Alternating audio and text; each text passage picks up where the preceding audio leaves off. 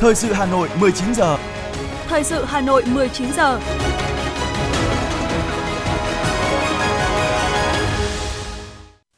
Võ Nam và Vương Nga xin kính chào quý vị và các bạn. Bây giờ là chương trình thời sự của Đài Phát thanh Truyền hình Hà Nội, phát trực tiếp trên sóng phát thanh. Tối nay thứ tư, ngày 12 tháng 10 năm 2022, chương trình có những nội dung chính sau đây.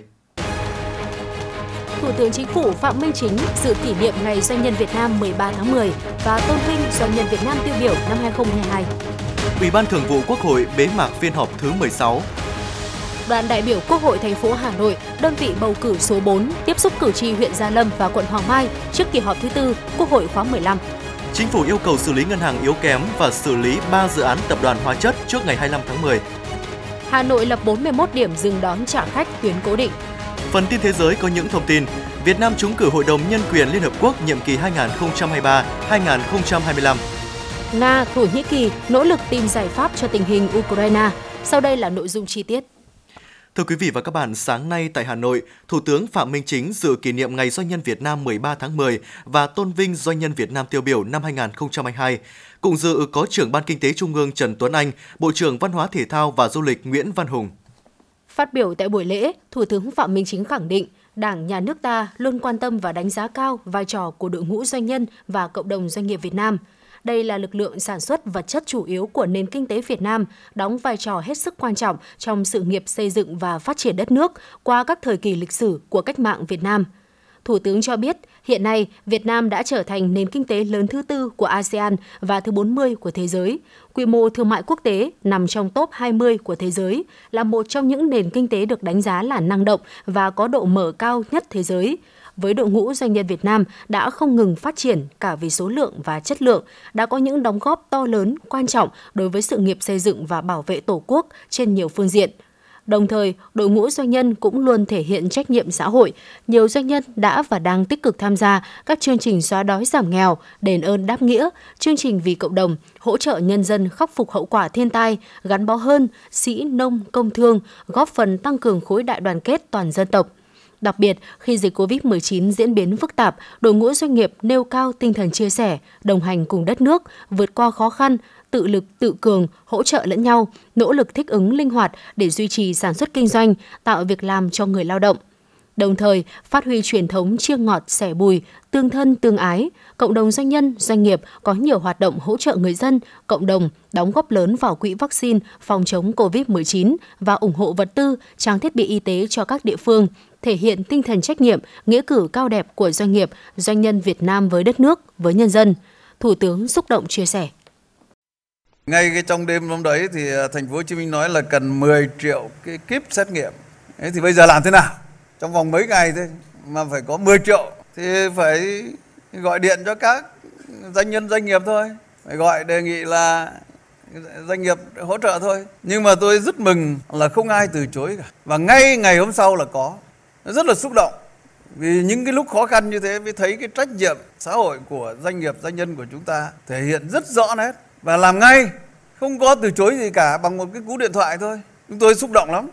Những ngày tháng không thể quên được. Nhưng mà những cái ngày tháng không thể quên đó được, thì lại tô thắm thêm cái văn hóa, cái đạo đức kinh doanh của doanh nhân doanh nghiệp Việt Nam. Và thấy cái đội ngũ doanh nhân doanh nghiệp Việt Nam của chúng ta trưởng thành và lớn mạnh. Khi đất nước cần là sẵn sàng.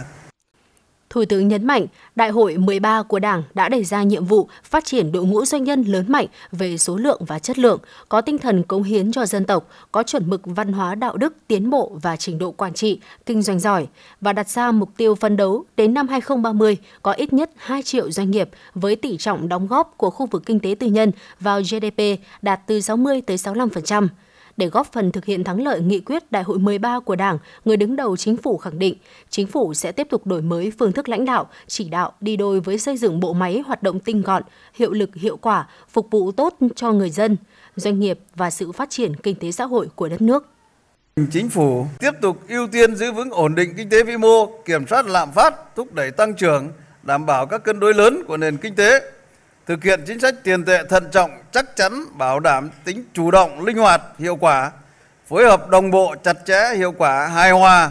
với điều hành chính sách tài khóa mở rộng hợp lý, có trọng tâm, trọng điểm, đảm bảo hiệu quả và các chính sách khác theo hướng là đảm bảo ổn định trong điều kiện có nhiều bất định, chủ động thích ứng linh hoạt hiệu quả trước những diễn biến phức tạp, khó lường, tăng cường sức chống chịu của nền kinh tế. Kiên định nhất quán bản lĩnh tự tin trong điều hành trước sự biến động và tác động nhiều chiều từ thế giới và trong nước.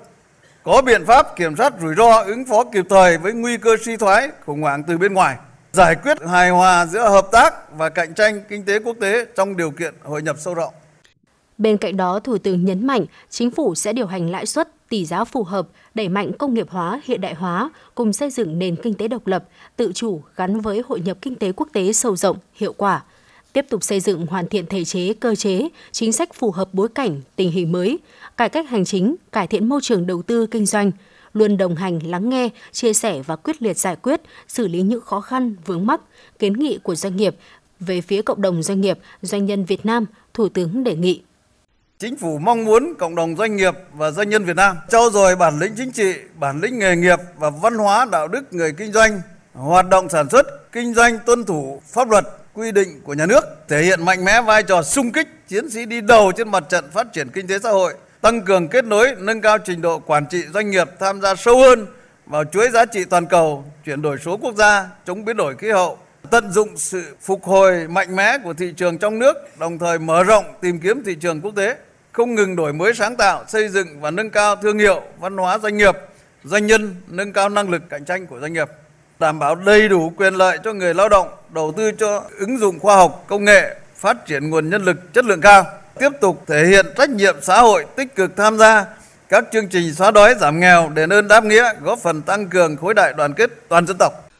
Thủ tướng chúc cộng đồng doanh nghiệp, đội ngũ doanh nhân Việt Nam phát triển ngày càng lớn mạnh, tiếp tục đóng góp nhiều hơn nữa vào quá trình xây dựng đất nước Việt Nam hùng cường, thịnh vượng. Chúc các doanh nhân tiêu biểu thành công hơn nữa và tạo lan tỏa để đất nước ta có nhiều hơn nữa các doanh nhân thành đạt. Tại lễ tôn vinh, Thủ tướng Chính phủ Phạm Minh Chính đã trao tặng danh hiệu cho 10 doanh nhân Việt Nam tiêu biểu nhất Việt Nam năm 2022 ban tổ chức đã trao tặng 6 doanh nhân có thành tích đóng góp xuất sắc trong phòng chống đại dịch COVID-19 và trao tặng 60 danh hiệu doanh nhân Việt Nam tiêu biểu năm 2022. Thưa quý vị và các bạn, với khẩu hiệu hành động bản lĩnh khát vọng sung kích sáng tạo, sáng nay 450 đại biểu ưu tú cho tuổi trẻ toàn quân đã dự phiên chính thức Đại hội đại biểu Đoàn Thanh niên Cộng sản Hồ Chí Minh Quân đội lần thứ 10, nhiệm kỳ 2022-2027. Dự đại hội có các đồng chí Ủy viên Bộ Chính trị, Đại tướng Phan Văn Giang, Phó Bí thư Quân ủy Trung ương, Bộ trưởng Bộ Quốc phòng, Đại tướng Lương Cường, Ủy viên Thường vụ Quân ủy Trung ương, Chủ nhiệm Tổng cục Chính trị Quân đội Nhân dân Việt Nam. Phát biểu khai mạc tại đại hội, Đại tướng Lương Cường nhấn mạnh, đại hội có ý nghĩa rất quan trọng, định hướng, cổ vũ và động viên tuổi trẻ toàn quân kiên định mục tiêu lý tưởng cách mạng, rèn đức, luyện tài, sung kích, sáng tạo, quyết thắng vươn lên chiếm lĩnh, xác lập những đỉnh cao mới trên các lĩnh vực, tiếp tục khẳng định dù trong bất kỳ điều kiện hoàn cảnh nào, thanh niên quân đội luôn tuyệt đối trung thành với Đảng, với Tổ quốc, với nhân dân và chế độ xã hội chủ nghĩa, ra sức phấn đấu hoàn thành xuất sắc mọi nhiệm vụ được giao, góp phần xây dựng, bảo vệ vững chắc Tổ quốc Việt Nam xã hội chủ nghĩa. Đại tướng Lương Cường đề nghị. Cần tập trung phân tích những đặc điểm nổi bật trong 5 năm qua, nhất là những tác động đến công tác đoàn và phong trào thanh niên, làm rõ những kết quả đã đạt được, những hạn chế tồn tại, những khó khăn vướng mắt phải giải quyết, những thách thức phải vượt qua, chỉ ra những nguyên nhân khách quan, chủ quan và rút ra những bài học kinh nghiệm, tạo sự thống nhất cao về dự báo tình hình, về phương hướng, nội dung, chỉ tiêu, nhiệm vụ, giải pháp năm năm tới sáng suốt lựa chọn các đồng chí tiêu biểu về phẩm chất, năng lực, đại diện cho tuổi trẻ toàn quân dự đại hội đại biểu toàn đoàn thanh niên Cộng sản Hồ Chí Minh toàn quốc lần thứ 12. Báo cáo chính trị tại đại hội nêu rõ, 5 năm vừa qua, công tác đoàn và phong trào thanh niên quân đội đã phát triển toàn diện, vững chắc, hoàn thành tốt và xuất sắc các mục tiêu, chỉ tiêu đề ra tiếp tục khẳng định vai trò, vị trí là lá cờ đầu trong công tác đoàn và phong trào thanh thiếu nhi cả nước, đóng góp tích cực vào sự nghiệp xây dựng quân đội, xây dựng bảo vệ Tổ quốc. Với những thành tích đạt được, thanh niên quân đội 5 năm liên tục được nhận cờ thi đua của Trung ương đoàn, Ban thanh niên quân đội vinh dự được Chủ tịch nước trao tặng huân chương bảo vệ Tổ quốc hạng nhất lần thứ hai và huân chương lao động hạng ba. Báo cáo chính trị cũng nêu rõ 10 chỉ tiêu và 3 khâu đột phá về công tác đoàn, phong trào thanh niên quân đội trong nhiệm kỳ 2022-2027. Trong đó, đột phá đầu tiên là về công tác bồi dưỡng lý tưởng cách mạng, khơi dậy khát vọng cống hiến, nâng cao ý thức trách nhiệm cho cán bộ, đoàn viên, thanh niên. Phát biểu chỉ đạo tại đại hội, thay mặt Quân ủy Trung ương, lãnh đạo Bộ Quốc phòng, Đại tướng Phan Văn Giang ghi nhận và đánh giá cao những cống hiến to lớn và sự tiến bộ trưởng thành của thanh niên quân đội, biểu dương cấp ủy, chỉ huy, cơ quan chính trị các cấp đã quan tâm lãnh đạo chỉ đạo, tổ chức thực hiện có hiệu quả công tác đoàn và phong trào thanh niên, đồng thời nhấn mạnh tình hình nhiệm vụ của cách mạng của quân đội trong giai đoạn mới có cả thuận lợi, thời cơ, khó khăn, thách thức đan xen, đặt lên vai tuổi trẻ nói chung và thanh niên quân đội nói riêng trách nhiệm hết sức nặng nề nhưng cũng rất vẻ vang. Nêu rõ năm nhiệm vụ để phát huy sức mạnh to lớn, vai trò sung kích và sáng tạo của thanh niên và công tác đoàn. Trong đó, Đại tướng Phan Văn Giang nhấn mạnh cần tăng cường công tác giáo dục chính trị, tư tưởng, đạo đức, lối sống cho thanh niên. Tập trung xây dựng hình mẫu người thanh niên quân đội, khát vọng lớn, trách nhiệm cao, học tập tốt, hành động giỏi, đoàn kết tốt, kỷ luật nghiêm, nâng cao nhận thức về mục tiêu lý tưởng, bản lĩnh chính trị, chủ nghĩa anh hùng cách mạng, lòng yêu nước, yêu chủ nghĩa xã hội, truyền thống vẻ vang của Đảng, của quân đội và của đoàn. Xây dựng niềm tin và truyền thụ kinh nghiệm chiến đấu để thanh niên có kiến thức tổng hợp và chuyên sâu, năng động, sáng tạo, dám nghĩ, dám làm, có khả năng tự học, tự rèn, thích ứng nhanh với thực tiễn, không ngừng phấn đấu vươn lên làm chủ khoa học công nghệ và vũ khí trang bị kỹ thuật hiện đại. Đại tướng Phan Văn Giang khẳng định, Quân ủy Trung ương, lãnh đạo Bộ Quốc phòng đặt chọn niềm tin vào tuổi trẻ toàn quân, luôn quan tâm tạo mọi điều kiện thuận lợi nhất để các đồng chí thực hiện khát vọng cống hiến trong sự nghiệp xây dựng quân đội nhân dân Việt Nam cách mạng, chính quy, tinh nhuệ, từng bước hiện đại, xây dựng và bảo vệ vững chắc Tổ quốc Việt Nam xã hội chủ nghĩa. Nhân dịp này, Quân ủy Trung ương, Bộ Quốc phòng tặng thanh niên quân đội bức chướng trung thành, dũng cảm, khát vọng cống hiến, sung kích, sáng tạo, xứng danh bộ đội cụ Hồ thời kỳ mới.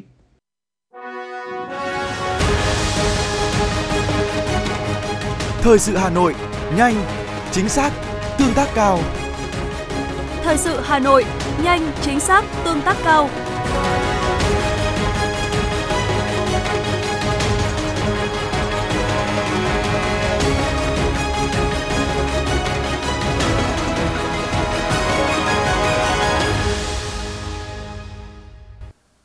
Thưa quý vị, chiều nay tại nhà Quốc hội, dưới sự chủ trì của Chủ tịch Quốc hội Vương Đình Huệ, Ủy ban Thường vụ Quốc hội đã bế mạc phiên họp thứ 16. Phát biểu bế mạc phiên họp, Chủ tịch Quốc hội Vương Đình Huệ nêu rõ, sau 3 ngày làm việc khẩn trương, nghiêm túc, tập trung và trách nhiệm cao, Ủy ban Thường vụ Quốc hội đã hoàn thành chương trình phiên họp thứ 16. Trọng tâm của phiên họp là Ủy ban Thường vụ Quốc hội cho ý kiến vào các nội dung chuẩn bị trình Quốc hội cho ý kiến tại kỳ họp thứ tư và xem xét một số vấn đề theo thẩm quyền. Cụ thể, Ủy ban Thường vụ Quốc hội đã cho ý kiến vào các báo cáo của chính phủ về tình hình thực hiện kế hoạch phát triển kinh tế xã hội và dự toán ngân sách nhà nước năm 2022, kế hoạch phát triển kinh tế xã hội năm 2023, dự toán ngân sách nhà nước và phương án phân bổ ngân sách trung ương năm 2023 trong đó có phương án điều chỉnh mức lương cơ sở cho cán bộ, công chức, viên chức, lực lượng vũ trang, người đã nghỉ hưu, kết quả thực hiện kế hoạch đầu tư công năm 2022 và dự kiến kế hoạch đầu tư công năm 2023. Nội dung thứ hai mà Ủy ban Thường vụ Quốc hội đã xem xét là kết quả báo cáo việc giải quyết, trả lời kiến nghị của cử tri gửi đến kỳ họp thứ ba của Quốc hội, báo cáo kết quả tiếp công dân, tiếp nhận xử lý đơn thư của công dân và kết quả giám sát việc giải quyết khiếu nại, tố cáo của công dân gửi đến Quốc hội năm 2022, tổng hợp ý kiến, kiến nghị của cử tri và nhân dân gửi đến kỳ họp thứ tư của Quốc hội. Nội dung thứ ba mà Ủy ban Thường vụ Quốc hội xem xét là tổng kết đánh giá việc thực hiện quy định tại khoản 3 Nghị quyết số 30/2021 QH15 về kỳ họp thứ nhất Quốc hội khóa 15, Nghị quyết số 54/2017 QH14 về thí điểm cơ chế chính sách đặc thù phát triển thành phố Hồ Chí Minh và đề xuất hoàn thiện các cơ chế chính sách thực hiện thí điểm cho thành phố Hồ Chí Minh. Nghị quyết số 115/2020 QH14 về cơ chế chính sách tài chính ngân sách đặc thù đối với thành phố Hà Nội Kết quả triển khai thực hiện chương trình mục tiêu quốc gia phát triển kinh tế xã hội vùng đồng bào dân tộc thiểu số và miền núi giai đoạn 2021-2030. Nội dung thứ tư được Ủy ban Thường vụ Quốc hội xem xét là dự thảo nghị quyết của Quốc hội về thí điểm cấp quyền lựa chọn sử dụng biển số ô tô thông qua đấu giá. Ngoài ra, Ủy ban Thường vụ Quốc hội đã cho ý kiến vào công tác nhân sự trình Quốc hội quyết định tại kỳ họp thứ tư, việc chuẩn bị cho kỳ họp thứ tư Quốc hội khóa 15. Theo thẩm quyền, Ủy ban Thường vụ Quốc hội đã phê chuẩn theo đề nghị của Thủ tướng Chính phủ về việc miễn nhiệm đại sứ đặc mệnh toàn quyền của nước Cộng hòa xã hội chủ nghĩa Việt Nam, xem xét báo cáo công tác dân nguyện của Quốc hội tháng 9 năm 2022, cho ý kiến về bộ nhận diện của Quốc hội Việt Nam, cho ý kiến bằng văn bản với dự thảo nghị quyết của Quốc hội về thời hiệu xử lý kỷ luật với cán bộ, công chức, viên chức và ba báo cáo của Chính phủ gửi đại biểu Quốc hội nghiên cứu tại kỳ họp thứ tư, gồm tình hình thực hiện mục tiêu của chiến lược quốc gia về bình đẳng giới năm 2021 và 6 tháng đầu năm 2022, việc quản lý và sử dụng quỹ bảo hiểm y tế năm 2021, tình hình thực hiện chính sách, chế độ bảo hiểm xã hội, quản lý và sử dụng quỹ bảo hiểm xã hội năm 2021. Chủ tịch Quốc hội đề nghị Tổng thư ký Quốc hội phối hợp với các cơ quan sớm ban hành kết luận để các cơ quan hữu quan kịp thời tiếp thu, chỉnh lý, có căn cứ triển khai thực hiện. Chính phủ, Ủy ban Trung ương Mặt trận Tổ quốc Việt Nam, Thường trực Hội đồng Dân tộc, Thường trực các ủy ban của Quốc hội, các ban của Ủy ban Thường vụ Quốc hội, Tổng thư ký Quốc hội và các cơ quan bám sát kết luận của các phiên họp, khẩn trương tiếp thu hoàn thiện, bảo đảm hồ sơ, tài liệu gửi đại biểu Quốc hội sớm nhất có thể với chất lượng cao nhất. Chuyển sang những thông tin của thành phố, thưa quý vị, thực hiện chương trình tiếp xúc cử tri trước kỳ họp thứ tư Quốc hội khóa 15, hôm nay, Ủy viên Bộ Chính trị, Bí thư Thành ủy, Trưởng đoàn đại biểu Quốc hội thành phố Hà Nội cùng các đại biểu Quốc hội thuộc đơn vị bầu cử số 4 tiếp xúc cử tri huyện Gia Lâm và quận Hoàng Mai trước kỳ họp thứ tư Quốc hội khóa 15.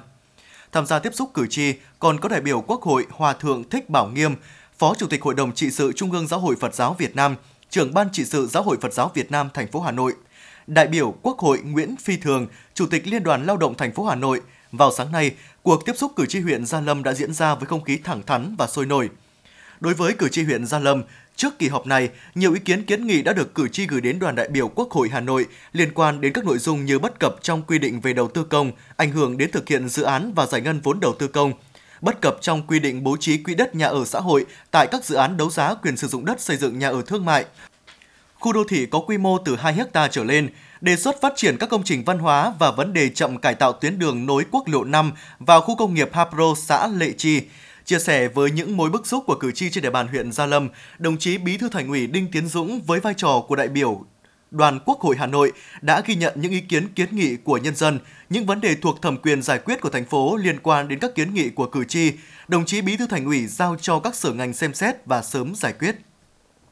Với quận Hoàng Mai, một quận với 19 năm thành lập, Hoàng Mai còn được biết đến với những thiếu thốn bộn bề về trường học, về y tế. Những khó khăn đó đã được cử tri Hoàng Mai gửi gắm tới các đại biểu Quốc hội, đơn vị bầu cử số 4 và trưởng đoàn Quốc hội Hà Nội – lắng nghe tâm huyết của cử tri Hoàng Mai về vấn đề bất cập chính sách nhà ở xã hội, chung mối quan tâm với cử tri của Gia Lâm, đồng chí Bí thư Thành ủy chia sẻ những bất cập trong phát triển đô thị của quận Hoàng Mai nói riêng đã có phương hướng tháo gỡ rõ nét qua việc thực hiện nghị quyết 15 của Bộ Chính trị. Không chỉ riêng với Hoàng Mai mà còn mở ra tương lai phát triển cho vùng thủ đô Hà Nội – đồng chí Bí thư Thành ủy nhấn mạnh, những dự án xây dựng đường vành đai 4, đường vành đai 5, những quy hoạch đô thị vệ tinh đang mở ra không gian phát triển mới của thủ đô theo định hướng văn hiến, văn minh hiện đại. Và trong tiến trình phát triển thủ đô, thành phố luôn ghi nhận sự đồng thuận và ủng hộ của cử tri Hà Nội.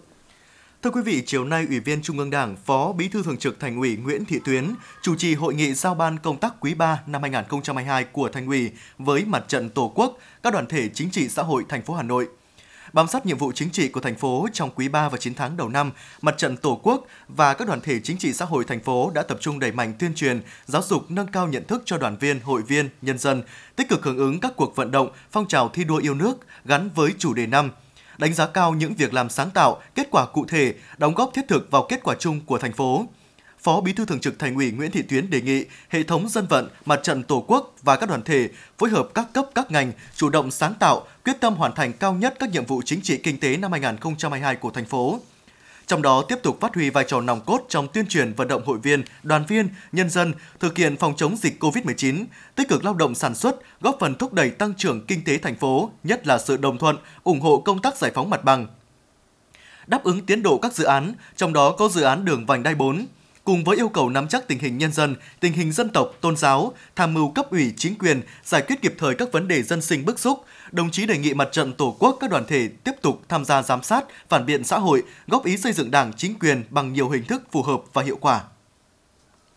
Hôm nay, Phó Bí thư Thành ủy, Chủ tịch Hội đồng nhân dân thành phố Hà Nội Nguyễn Ngọc Tuấn, trưởng ban chỉ đạo chương trình số 08 của Thành ủy Hà Nội khóa 17 về phát triển hệ thống an sinh xã hội, nâng cao phúc lợi xã hội, chất lượng cuộc sống của nhân dân thủ đô giai đoạn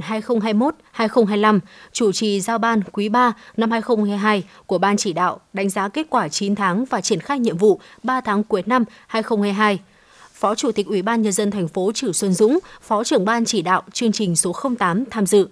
Phát biểu kết luận hội nghị, trưởng ban chỉ đạo chương trình số 08 CTRTU Nguyễn Ngọc Tuấn nhấn mạnh, việc thường xuyên ra soát các nội dung của chương trình là rất quan trọng để đánh giá kết quả đạt được, nhận định những khó khăn vướng mắc để bàn giải pháp tháo gỡ, thúc đẩy thực hiện các chỉ tiêu của chương trình. Do đó, ban chỉ đạo phải duy trì thường xuyên việc giao ban, đánh giá kết quả triển khai – Thống nhất kết quả 9 tháng qua, đồng chí Nguyễn Ngọc Tuấn khẳng định thành phố dành rất nhiều nguồn lực để tập trung triển khai chương trình với tinh thần nghiêm túc, khoa học, bài bản, trách nhiệm. Trong đó, Ban chỉ đạo thường xuyên giao ban, ra soát nhiệm vụ, tổ chức hai đoàn kiểm tra thực tế tại cơ sở. Qua đó nhận thấy nhiều cơ chế chính sách đã được xây dựng, nhiều đơn vị có cách làm hay cần nhân rộng. Với những tồn tại hạn chế, đồng chí Nguyễn Ngọc Tuấn đề nghị các thành viên ban chỉ đạo nhận định rõ hơn, xác định rõ nguyên nhân, trách nhiệm của từng sở ngành, đơn vị liên quan, từ đó tiếp tục triển khai quyết liệt các giải pháp hoàn thành 27 chỉ tiêu của chương trình. Trong đó đặc biệt lưu ý các chỉ tiêu trong lĩnh vực y tế, nước sạch, Liên quan đến cơ chế chính sách, đồng chí Nguyễn Ngọc Tuấn yêu cầu các sở ngành tăng cường giả soát, kết hợp kiểm tra các cơ chế chính sách đã có, cần tham mưu gì để tháo gỡ các chỉ tiêu khó. Hà Nội sẵn sàng đầu tư kinh phí phối hợp với các đơn vị chuyên môn, nhà khoa học nghiên cứu xây dựng các mô hình, chuyển giao các loại cây trồng vật nuôi chất lượng cao phù hợp với điều kiện thổ nhưỡng để mở rộng sản xuất, nâng cao giá trị đơn vị canh tác là những nội dung được Phó Chủ tịch Ủy ban nhân dân thành phố Nguyễn Mạnh Quyền nhấn mạnh tại buổi làm việc với Viện Khoa học Nông nghiệp Việt Nam. Đánh giá cao kết quả triển khai 47 dự án đề tài khoa học của Viện Khoa học Nông nghiệp Việt Nam ở Hà Nội thời gian qua, Phó Chủ tịch Nguyễn Mạnh Quyền yêu cầu các đơn vị tiếp tục tăng cường phối hợp với các viện nghiên cứu của Bộ Nông nghiệp trong công tác đào tạo, chuyển giao công nghệ, đưa tiến bộ khoa học kỹ thuật vào sản xuất và xây dựng cơ chế chính sách phù hợp với đặc thù của Hà Nội. Bên cạnh đó, tập trung nghiên cứu đánh giá chất lượng môi trường khu vực nông thôn và đẩy mạnh ứng dụng phân bón, thuốc bảo vệ sinh học trong các vùng sản xuất nông sản an toàn, bảo đảm nông nghiệp thủ đô phát triển hiệu quả, bền vững. Sáng nay, đoàn khảo sát của Ban chỉ đạo cuộc vận động người Việt Nam ưu tiên dùng hàng Việt Nam do Phó Chủ tịch Thường trực Ủy ban Mặt trận Tổ quốc thành phố Nguyễn Anh Tuấn làm trưởng đoàn đã làm việc với Sở Nông nghiệp và Phát triển Nông thôn Hà Nội về kết quả triển khai cuộc vận động năm 2022 ghi nhận Sở Nông nghiệp và Phát triển Nông thôn Hà Nội đã quan tâm triển khai các giải pháp, mô hình triển khai cuộc vận động người Việt Nam ưu tiên dùng hàng Việt Nam. Phó Chủ tịch Thường trực Mặt trận thành phố Nguyễn Anh Tuấn, trưởng đoàn khảo sát, thẳng thắn nêu rõ một số tồn tại hạn chế và đề nghị Sở làm tốt hơn công tác tuyên truyền về cuộc vận động, đẩy mạnh ứng dụng công nghệ thông tin trong quản lý chất lượng, an toàn thực phẩm, truy xuất nguồn gốc, trong đó chú trọng nâng cao nhận thức trách nhiệm của người sản xuất gắn với các giải pháp nâng cao giá trị, gia tăng cho hàng hóa, đáp ứng nhu cầu thị hiếu phong phú của thị trường, đa dạng hóa phương thức tuyên truyền, hướng dẫn người tiêu dùng cách nhận biết sản phẩm an toàn, chất lượng, nhấn mạnh cuộc vận động nhằm tạo cơ hội đẩy mạnh quảng bá sản phẩm nông nghiệp thủ đô, nâng cao niềm tin của người tiêu dùng. Trưởng đoàn khảo sát đề nghị Sở Nông nghiệp tăng cường công tác quản lý nhà nước, tích cực hỗ trợ các doanh nghiệp, hợp tác xã xây dựng thương hiệu sản phẩm, kết nối mở rộng thị trường tiêu thụ các sản phẩm ô cốp của Hà Nội. Kỷ niệm 92 năm ngày truyền thống ngành dân vận 15 tháng 10, Sáng nay, quận ủy Bắc Từ Liêm tổ chức tổng kết khen thưởng các điển hình trong phong trào thi đua dân vận khéo năm 2022 dân vận khéo gắn với thực hiện tốt nhiệm vụ của từng tổ chức đơn vị trong hệ thống chính trị quận năm 2022, phong trào thi đua dân vận khéo của Bắc Từ Liêm thu hút 680 mô hình đăng ký xây dựng thực hiện trên các lĩnh vực đời sống xã hội. Từ đó góp phần phát huy dân chủ, củng cố vững chắc lòng tin của nhân dân đối với Đảng, phát huy sức mạnh đại đoàn kết toàn dân và đồng thuận xã hội trong phát triển kinh tế, giữ vững quốc phòng an ninh. Qua bình xét, Bắc tử Liêm đã công nhận các mô hình điển hình dân vận khéo năm 2022 cho 105 tập thể cá nhân, khen thưởng 26 tập thể cá nhân điển hình dân vận khéo tiêu biểu. Phát huy kết quả đạt được, năm 2023, Bắc tử Liêm tiếp tục đặt mục tiêu phong trào thi đua dân vận khéo phải gắn với thực tiễn, xây dựng các mô hình tạo tác động tích cực, cụ thể với đời sống xã hội và hoạt động của các cơ quan đơn vị, thu hút đông đảo cán bộ công chức viên chức, người lao động và nhân dân tham gia.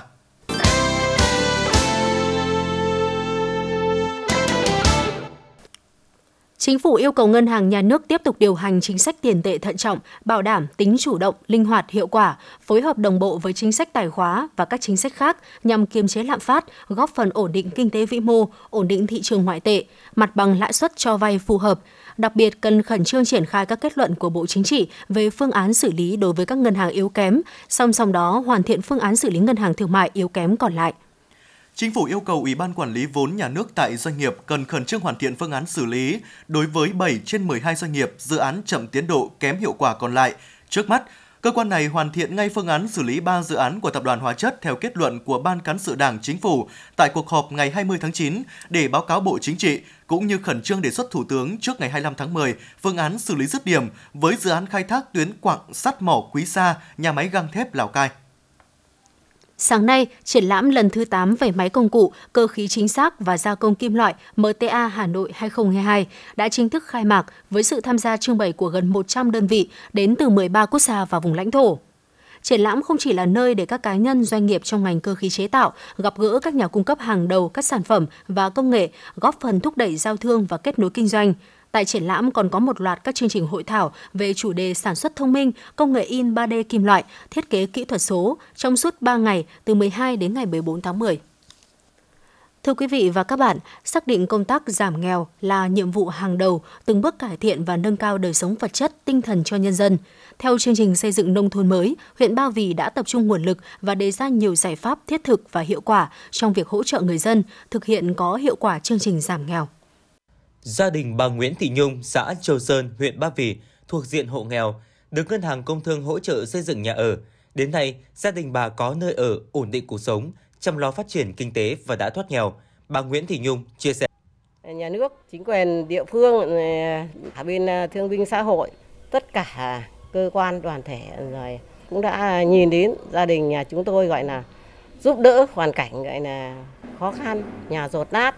thì bây giờ chúng tôi cũng gọi là không biết nói gì hơn hết gọi là xin cảm ơn. Thực hiện chủ trương nâng cao đời sống vật chất và tinh thần cho người dân, đặc biệt là các xã miền núi còn nhiều khó khăn, huyện Ba Vì đã chủ động ban hành nhiều chính sách, cơ chế đặc thù, hỗ trợ khuyến khích phát triển sản xuất, xây dựng hạ tầng nông thôn, đảm bảo công bằng xã hội, tập trung đẩy mạnh chính sách giảm nghèo, đẩy mạnh các chương trình, chính sách giúp các hộ nghèo có điều kiện vươn lên ổn định cuộc sống, các hoạt động phát triển kinh tế xã hội, giảm nghèo được triển khai gắn với chương trình xây dựng nông thôn mới. Các đoàn thể như Mặt trận Tổ quốc, Hội nông dân, Hội phụ nữ tích cực vào cuộc hướng dẫn, vận động người dân mạnh dạn vay vốn, mở rộng đầu tư, phát triển những mô hình sản xuất tập trung. Ông Lê Hảo Quang, trưởng phòng lao động thương binh xã hội huyện Ba Vì cho biết. Trên cơ sở nguồn lực của huyện hạn chế, tuy nhiên thì ờ, chúng tôi đặt vấn đề là cái quan tâm đầu tiên là những chính sách mà trung ương và thành phố quan tâm thì chúng tôi phải thực hiện tốt nhất. Tất cả những cái chính sách đối với người nghèo thì chúng tôi sẽ tham mưu và thực hiện đầy đủ. Và đối với người nghèo thì ờ, có nhiều chính sách nhưng trong đó đặc biệt là chính sách thường xuyên đó là chính sách vay vốn. Thì hiện nay là đối với hộ nghèo và cận nghèo và các hộ mới thoát nghèo thì đối với các hộ thuộc cái diện này mà nếu có nhu cầu vay vốn thì đều đủ điều kiện thì đều được vay vốn thứ hai là đối với chính sách ờ, bảo hiểm xã hội bảo hiểm ờ, y tế đối với hộ nghèo và cận nghèo chúng tôi cũng đã tham mưu và thực hiện đầy đủ là vùng đồi núi, người dân ở đây có những nghề đặc trưng như nuôi bò sữa ở các xã Yên Bài, Vân Hòa, Tản Lĩnh, nuôi ong lấy mật ở các xã Ba Trại, Minh Quang, Khánh Thượng, nghề thuốc nam ở xã Ba Vì. Để thực hiện giảm nghèo bền vững, huyện Ba Vì tập trung chỉ đạo phát triển sản xuất nông nghiệp theo hướng sản xuất hàng hóa, chuyên canh tập trung, giá trị cao, bền vững, đảm bảo an toàn thực phẩm. Trên địa bàn huyện đã hình thành một số mô hình sản xuất hiệu quả như rau an toàn tại các xã Chu Minh, Minh Châu, Sơn Đà. Mô hình trồng thanh long, nhãn muộn tại xã Phú Sơn, chè Việt gấp tại Ba Trại, chăn nuôi gà đồi Cẩm Lĩnh. Huyện tiếp tục phát triển những nghề thế mạnh, khuyến khích người dân mở rộng đầu tư sản xuất, hỗ trợ các hộ nghèo vay vốn để phát triển nghề truyền thống – Cùng với đó, vận động người dân đưa các loại cây trồng mới phù hợp với vùng đất đồi núi. Huyện tiếp tục phát triển những nghề thế mạnh, khuyến khích người dân mở rộng đầu tư sản xuất, hỗ trợ các hộ nghèo vay vốn để phát triển nghề truyền thống. Cùng với đó, vận động người dân đưa các loại cây trồng mới phù hợp với vùng đất đồi núi như trồng cam cao phong, bưởi diễn. Đồng thời tăng cường các hoạt động khuyến công, phát triển tiểu thủ công nghiệp tại các làng nghề. Nhờ có việc làm nên tỷ lệ hộ nghèo trên địa bàn huyện đã giảm đáng kể. Ông Đỗ Quang Trung, Phó Chủ tịch Ủy ban nhân dân huyện Ba Vì cho biết. Huyện Ba Vì sẽ được sự quan tâm chú trọng đến giải pháp giảm nghèo và cái thành quả kết quả giảm nghèo nó được thể hiện rất là rõ. Có thể nói rằng là thì cùng với các chính sách chung thì công tác giảm nghèo bền vững trên địa bàn huyện Ba Vì được thực hiện tốt và nó đã đem lại điều kiện sống cũng như thể là cái sự thay đổi rất là lớn cho ờ, cái mặt bằng chung trên địa bàn huyện. Với việc quan tâm công tác giảm nghèo trên địa bàn huyện Ba Vì đã góp phần nâng cao đời sống của người dân, đảm bảo công bằng xã hội, giảm dần khoảng cách giữa vùng thành thị và nông thôn. Tuy nhiên, Ba Vì là địa phương có tỷ lệ hộ nghèo cao nhất thành phố. Do vậy, huyện đã ban hành đề án thực hiện giảm nghèo bền vững huyện Ba Vì giai đoạn 2020-2025 với mục tiêu đẩy nhanh tiến độ giảm nghèo bền vững, hạn chế tái nghèo và phát sinh hộ nghèo mới, từng bước cải thiện và nâng cao điều kiện sống của người nghèo, góp phần giảm nghèo bền vững trên địa bàn.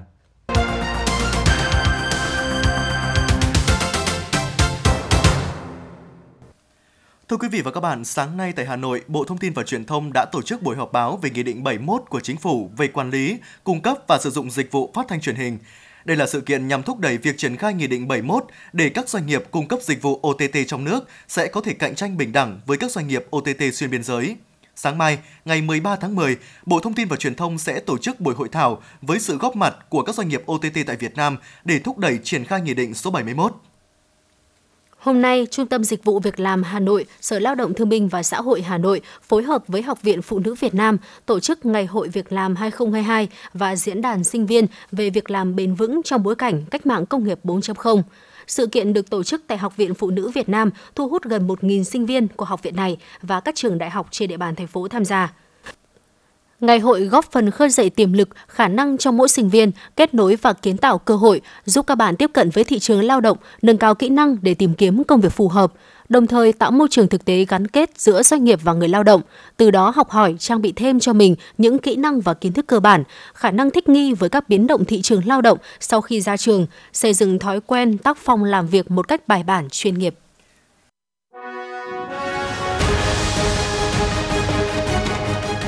FM 90 cập nhật trên mọi cung đường. FM 90 cập nhật trên mọi cung đường.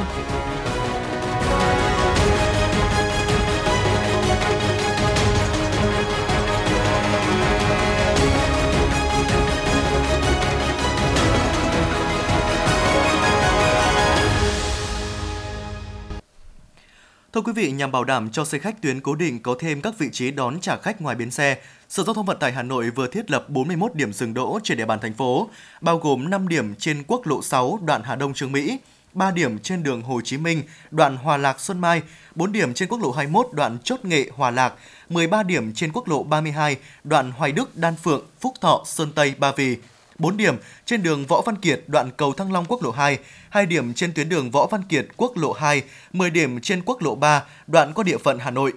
Theo báo giao thông, các điểm nói trên đều được lắp đặt biển báo điểm đón trả khách tuyến cố định, điểm dừng đón trả khách chỉ phục vụ cho các xe ô tô vận tải hành khách tuyến cố định đón trả khách. Tại điểm đón trả khách chỉ cho phép mỗi xe ô tô vận hành tuyến cố định được dừng tối đa không quá 3 phút.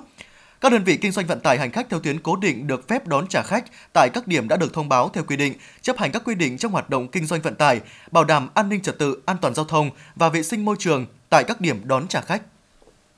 Sáng nay, Công an quận Cầu Giấy Hà Nội phối hợp cùng Ủy ban Nhân dân phường Nghĩa Tân đã tổ chức lớp tập huấn nghiệp vụ phòng cháy và cứu nạn cứu hộ dành cho hơn 200 người thuộc các đội phòng cháy chữa cháy dân phòng, người dân sinh sống tại các khu tập thể cũ trên địa bàn. Tại lớp tập huấn, hàng loạt những kỹ năng sử dụng phương tiện chữa cháy tại chỗ như bình cứu hỏa, mặt nạ phòng độc đã được báo cáo viên thuộc Đại học Phòng cháy chữa cháy hướng dẫn cụ thể tới các học viên. Qua đó, giúp các học viên có thể sử dụng thành thạo các trang thiết bị chữa cháy cơ bản, dập tắt các đám cháy giả định như cháy khay xăng, cháy bình ga. Bên cạnh đó, một số thông tin kiến thức liên quan đến từ công tác phòng cháy chữa cháy và cứu nạn cứu hộ cũng được báo cáo viên cung cấp. Từ đó chỉ rõ những nguyên nhân tồn tại, vướng mắc có liên quan đến các sự cố cháy nổ và tìm ra biện pháp khắc phục nhằm hạn chế số vụ cháy xảy ra trên địa bàn, giảm thiểu tối đa thiệt hại do cháy nổ gây ra. Tin từ Cục An ninh Kinh tế, Bộ Công an hiện nay đang xuất hiện thủ đoạn kinh doanh theo phương thức đa cấp với tên gọi Skyway trên lĩnh vực đầu tư tài chính, tiền ảo, tiền điện tử, tài sản ảo nhằm lừa đảo chiếm đoạt tài sản của người dân. Cục An ninh Kinh tế khuyến cáo thủ đoạn hoạt động của Skyway là chào bán số lượng cổ phiếu theo 15 giai đoạn để huy động vốn, thực hiện các dự án của mình. mọi người đều có thể mua cổ phiếu Skyway để trở thành nhà đầu tư. Khi tham gia hệ thống, nhà đầu tư được hưởng cổ tức hàng tháng theo số lượng cổ phần sở hữu. Họ được hưởng thêm hoa hồng khi giới thiệu người đầu tư mới. Tuy nhiên, Bộ Công an xác định đến nay, những nhà đầu tư chưa nhận được tiền lãi, còn cơ quan chức năng cũng chưa nhận được đơn thư tố cáo của người bị hại nào liên quan đến hoạt động. Bộ Công Thương đã có cảnh báo người dân không tham gia các sàn giao dịch đầu tư tài chính theo phương thức đa cấp Skyway, đồng thời một số trang mạng cảnh báo những tiêu cực và mức độ rủi ro không an toàn. Vào 9 giờ 49 ngày hôm qua, tại nhà dân số 14 ngõ 91 phố Hồng Hà, phường Phúc Xá, quận Ba Đình đã xảy ra vụ sập đổ trong quá trình thi công phá rỡ nhà. Để đảm bảo an toàn phòng cháy chữa cháy và cứu nạn cứu hộ, Công an thành phố Hà Nội khuyến cáo người dân các biện pháp an toàn khi phá rỡ công trình. Theo đó, trước khi tháo rỡ công trình, phải tiến hành khảo sát đánh giá đúng tình trạng của nền móng, tường cột, dầm, sàn trần và các kết cấu khác của công trình. Kết quả khảo sát phải lập thành văn bản để làm căn cứ thiết kế thi công kiểm tra lại toàn bộ hệ thống điện nếu đảm bảo an toàn mới sử dụng, cấm tháo rỡ công trình khi có gió từ cấp 5 trở lên. Khi cắt các kết cấu của công trình ra từng phần nhỏ, phải có biện pháp đề phòng những bộ phận còn lại bị sập bất ngờ. Đồng thời phải có biện pháp phòng tránh các bộ phận kết cấu bị cắt rời văng vào người, tháo rỡ ô văng hoặc các bộ phận treo leo phải làm giàn giáo. Trường hợp đứng trên các bộ phận kết cấu khác của công trình để tháo rỡ, phải có biện pháp bảo đảm an toàn, tháo rỡ công trình bằng cơ giới, phải cấm mọi người vào các lối đi lại của máy và dọc hai bên đường cáp kéo. Máy hoặc thiết bị dùng để tháo rỡ công trình phải đặt ngoài phạm vi sập, lở công trình. Công ty cổ phần vận tải đường sắt Hà Nội Harako cho biết, đường sắt đang tổ chức tiếp nhận đăng ký mua vé tập thể tàu Tết Nguyên đán Quý Mão 2023. Thời gian tiếp nhận đăng ký từ nay đến ngày 20 tháng 10 năm 2022.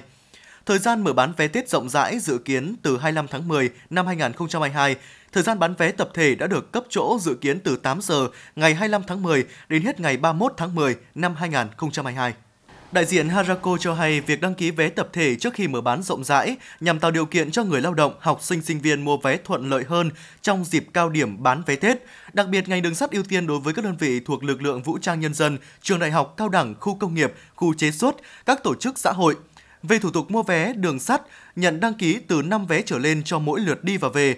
Hành khách liên hệ trực tiếp tại các ga và mang theo giấy giới thiệu, danh sách mua vé, bảng tổng hợp hành khách lượt đi lượt về ngành đường sắt cũng khuyến cáo hành khách mua vé tại các ga, đại lý bán vé tàu hỏa trên toàn quốc hoặc liên hệ tổng đài 1900 0109 để mua vé hoặc được giải đáp các thông tin. 15 người đã được các lực lượng chức năng tỉnh Đắk Nông giải cứu hoặc gia đình bỏ tiền chuộc về với mức giá từ 60 đến 230 triệu đồng một người. Công an tỉnh Đắk Nông cho biết, tính đến cuối tháng 9 năm 2022, trên địa bàn tỉnh có 26 người bị lừa sang Campuchia làm việc. Thủ đoạn của đường dây lừa bán lao động trái phép qua Campuchia vẫn là dụ dỗ các nạn nhân với chiêu trò việc nhẹ lương cao. Hiện vẫn còn rất nhiều nạn nhân cả tin và tham gia vào các đường dây lừa đảo này. Công an tỉnh Đắk Nông khuyến cáo người dân trên địa bàn cần tỉnh táo với những lời dụ dỗ của các đối tượng lừa đảo, nâng cao tinh thần cảnh giác để tránh tiền mất tật mang.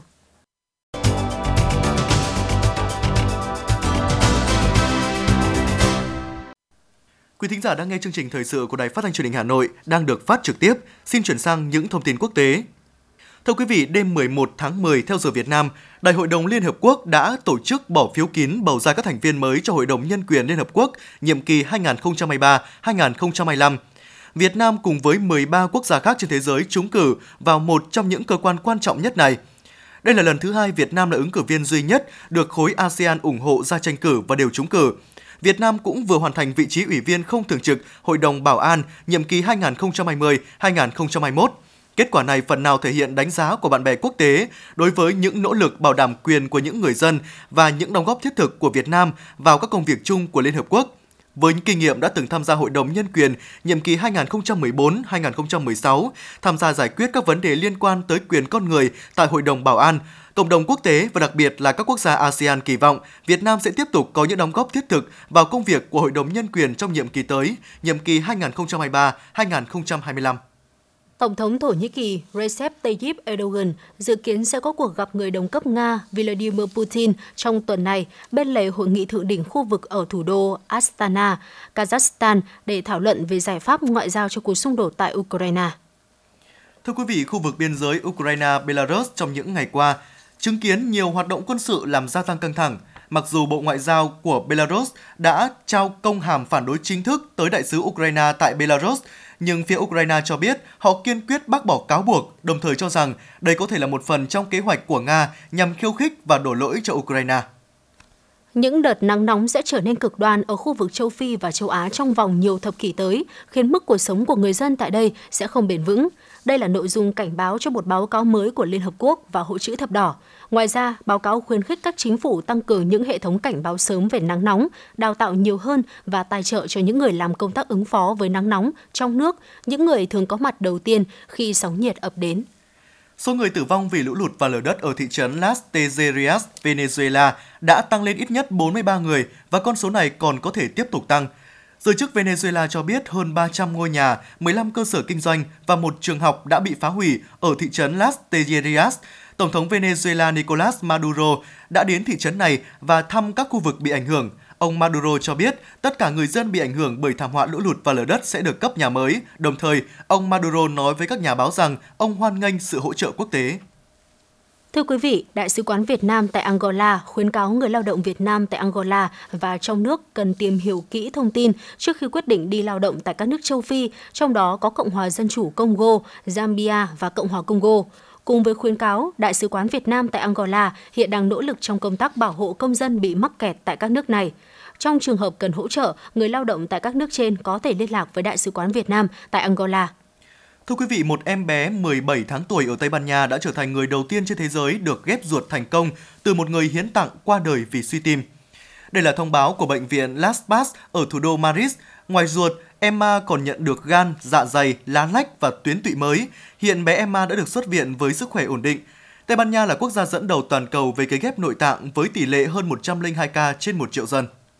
Xe taxi bay do nhà sản xuất xe điện tử Trung Quốc Xpeng Inc. chế tạo đã thực hiện chuyến bay thử nghiệm đầu tiên tại Dubai, các tiểu vương quốc Ả Rập Thống nhất UAE. Chuyến bay thử nghiệm không người lái kéo dài 90 phút ở Dubai được đánh giá là đã hoàn thành các mục tiêu thử nghiệm, đồng thời được nhà sản xuất mô tả là cơ sở quan trọng cho thế hệ ô tô bay tiếp theo.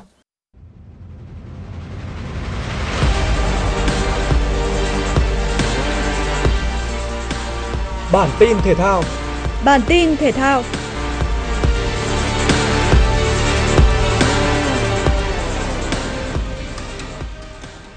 Đội tuyển nữ Việt Nam cùng 31 đội bóng giành quyền dự World Cup 2023 sẽ được chia vào 8 bảng đấu. Hai đội chủ nhà gồm New Zealand và Australia mặc định nằm ở nhóm hạt giống số 1 cùng 6 đội đứng đầu.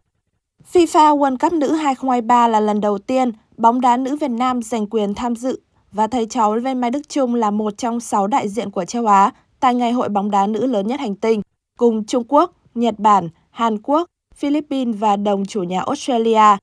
Châu Phi có 4 suất tham dự gồm Maroc, Nigeria, Nam Phi và Zambia.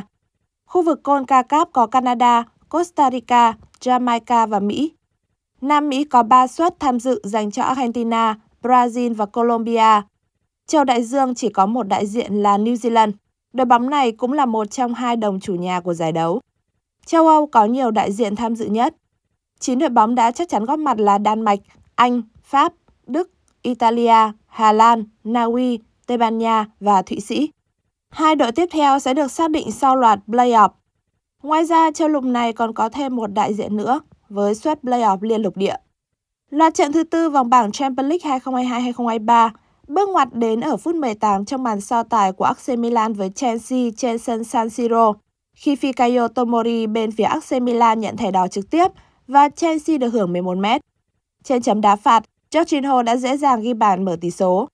Trước khi hiệp một khép lại, Chelsea có bàn nhân đôi cách biệt do công của Aubameyang. 2-0 là kết quả chung cuộc của trận đấu này. Một đội bóng Anh khác là Man City có trận hòa không đều trong chuyến hành quân tới sân của Copenhagen. Ở một diễn biến khác, đương kim vô địch Real Madrid có chuyến làm khách trước Shakhtar Donetsk. Mặc dù được đánh giá cao hơn nhưng do tung ra sân đội hình dự bị nên kền kền trắng đã chơi bế tắc và nhận bàn thua ở phút 46 sau pha lập công của Alexander Zukrov. Đội bóng Hoàng gia Tây Ban Nha phải nhờ tới sự tỏa sáng của Rudiger với pha đánh đầu ở phút bù giờ cuối cùng mới có được trận hòa một đều. Trong khi đó, Paris Saint-Germain dù được thi đấu trên sân nhà và có được bàn mở tỷ số trước do công của Kylian Mbappe, nhưng gã nhà giàu nước Pháp đã không bảo vệ được thành quả. Phút thứ 59, Verratti phạm lỗi với Rafa Silva trong vòng cấm. Joao Mario đã sút căng vào giữa khung thành gỡ hòa một đều cho đội khách. Trong chuyến làm khách trên sân của đội bóng cuối bảng là Maccabi Haifa, Juventus được đánh giá cao hơn, tuy nhiên đội bóng của viên Allegri đã để đối thủ chiếm lĩnh thế trận và thua chung cuộc 0-2 sau cú đúc của Aziri bên phía Maccabi Haifa. Dự báo thời tiết vùng châu thổ sông Hồng và khu vực Hà Nội đêm 12 ngày 13 tháng 10 năm 2022. Vùng đồng bằng Bắc Bộ đêm không mưa ngày nắng, nhiệt độ từ 20 đến 30 độ C. Vùng núi Ba Vì Sơn Tây đêm không mưa ngày nắng, nhiệt độ từ 20 đến 29 độ C. Ngoại thành từ Phúc Thọ tới Hà Đông đêm không mưa ngày nắng, nhiệt độ từ 20 đến 30 độ C. Phía Nam từ Thanh Oai Thường Tín đến Ứng Hòa đêm không mưa ngày nắng, nhiệt độ từ 21 đến 29 độ C. Mê Linh Đông Anh Sóc Sơn đêm không mưa ngày nắng, nhiệt độ từ 20 đến 29 độ C. Trung tâm thành phố Hà Nội đêm không mưa ngày nắng, nhiệt độ từ 22 đến 30 độ C. Quý vị và các bạn vừa nghe chương trình Thời sự tối của Đài Phát thanh Truyền hình Hà Nội, chỉ đạo nội dung Nguyễn Kim Khiêm, chỉ đạo sản xuất Nguyễn Tiến Dũng, tổ chức sản xuất Trà My. Chương trình do biên tập viên Nguyễn Hằng, phát thanh viên Phương Nga Võ Nam và kỹ thuật viên Quốc Hoàn phối hợp thực hiện. Thân ái chào tạm biệt và hẹn gặp lại quý thính giả vào chương trình Thời sự 6 giờ sáng mai.